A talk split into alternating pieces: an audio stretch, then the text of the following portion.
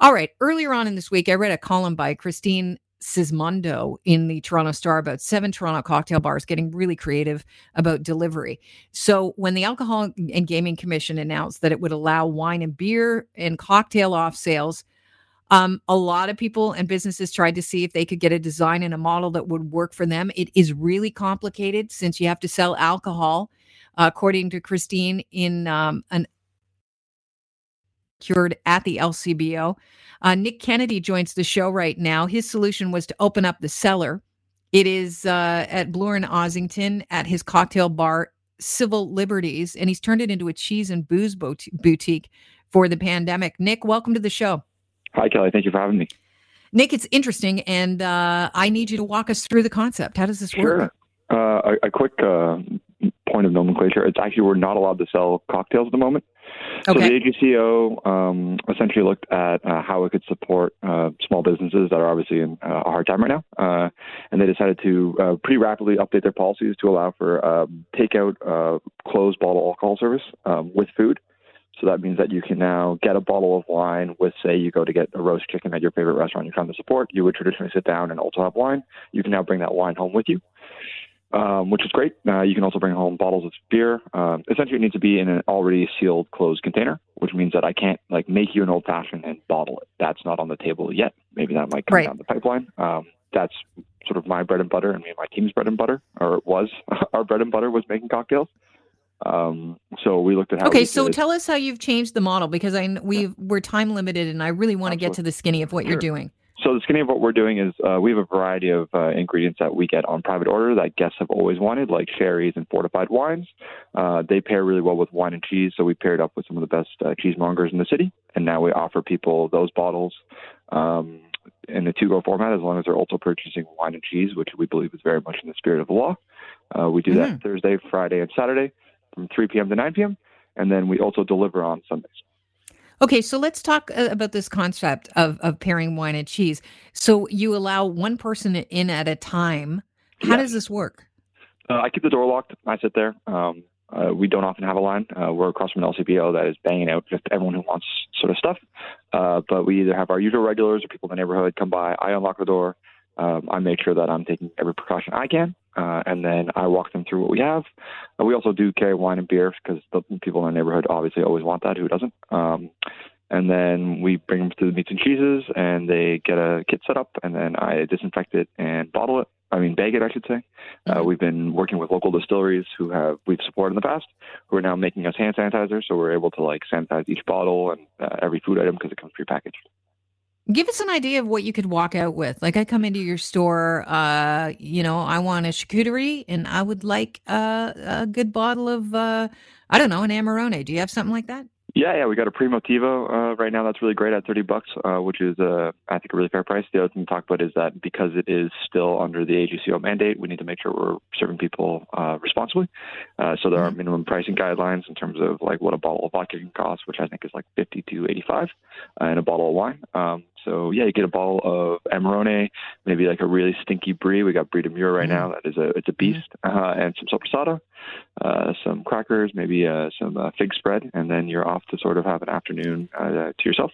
Uh, the other thing we do is we have a lot of like awesome fortified wines and sherries, which pair really well with that, and also um, are designed for sort of afternoon drinking. So you can sort of we all have these like long afternoons now, and we sort of have yeah. perfect format to enjoy those.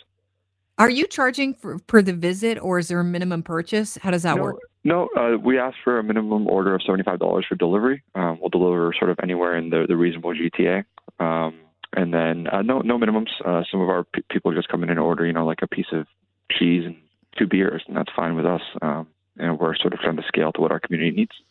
How do you? Okay, so who is this? Is this who is this for? I mean, how that can't keep you alive. What's going yeah. on? I understand so, you're giving half the proceeds to staff. Fifty percent of the proceeds go to staff through the um, supplemental employment benefit, so that we don't risk their EI. Um, and then the other half is our landlord's been super supportive. Um, so our goal is to get her as much money as we can. I think we'll probably hit uh, 50 to 60 percent of rent using this model. Um, so wow. is it profitable? Is it profitable? Absolutely not. But if you peg your goal of success right now as making money, I feel like a lot of businesses are set for failure. Whereas you peg your goal of success of like keeping your team together and sort of supporting all your suppliers, then it is going to be successful. Yeah, that's big 50 60% of rent. I mean, rents are high in Toronto. Now, Thursday nights, Nick, you're doing a really interesting thing. You're live streaming an educational video. What are you teaching and who's it for? We'll, take a different product and I'll just hop on Instagram live and talk about at, at CivLibTO if anyone wants to join us tonight. Uh, and I'll talk about, like, let's say Cocchi Americano, which is a fortified wine with a really cool history and works great both in a variety of like a cocktails. Like guests have for years asked to buy Cocchi Americano from us, and I can't sell to them because there was no legal mechanism.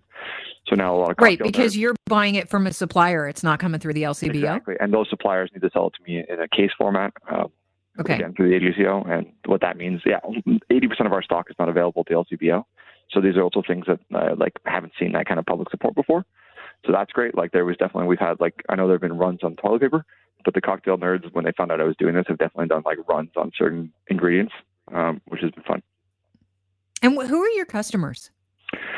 Um, I would say it's 50-50, 50-50. Um, half of them are like the regulars and our usual, like bars aren't places, they're groups of people. So like the bar mm-hmm. community for us, it definitely comes to support the bar and the staff, which is super heartwarming. Um, so it's been half of that. And then half locals who um, also just want to support us. Um, a few people have said, "Oh, I've always wanted to come in, but I never have because it's been it's looked busy, or I guess it wasn't for me." And now that you're doing this, I'm, I'm happy to be here, and that means a ton as well.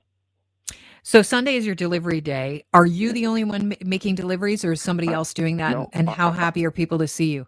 I'm the only one. Um, I, it has been uh, a lot of heartfelt yelling through a mask six feet away at people. particularly like uh, the first two delivery days. We've only been open two weeks. It was been uh, yeah. like a sea of familiar faces. So I've like waved at them from my car and like blown them kisses and missed them terribly. So it's been really heartwarming.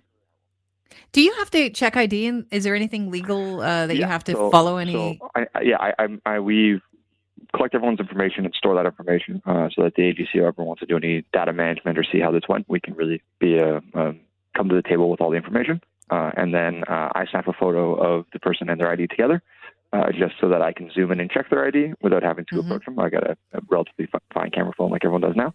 Um, yep. And then, uh, obviously, if somebody is uh, intoxicated, then we're not going to like if you're already three sheets to the wind, I'm not going to drop you off a bottle of gin. That's a bad idea. Nick, uh, you're speaking my language when you, you talk about bottles of gin. I gotta say, mm-hmm. where can people view your uh, on-stream uh, educational uh, lesson tonight and and find out more details about what you're doing? I'll be going live at 9 p.m. at at CivLibTO. CivLib. Civil Liberties is the name of the bar. TO is obviously the city we're in at CivLibTO. Okay. And then www.civilibertiesbar.com is where you can see the menu. Um, and there should be a, a fully automated online store coming online in a few hours as well.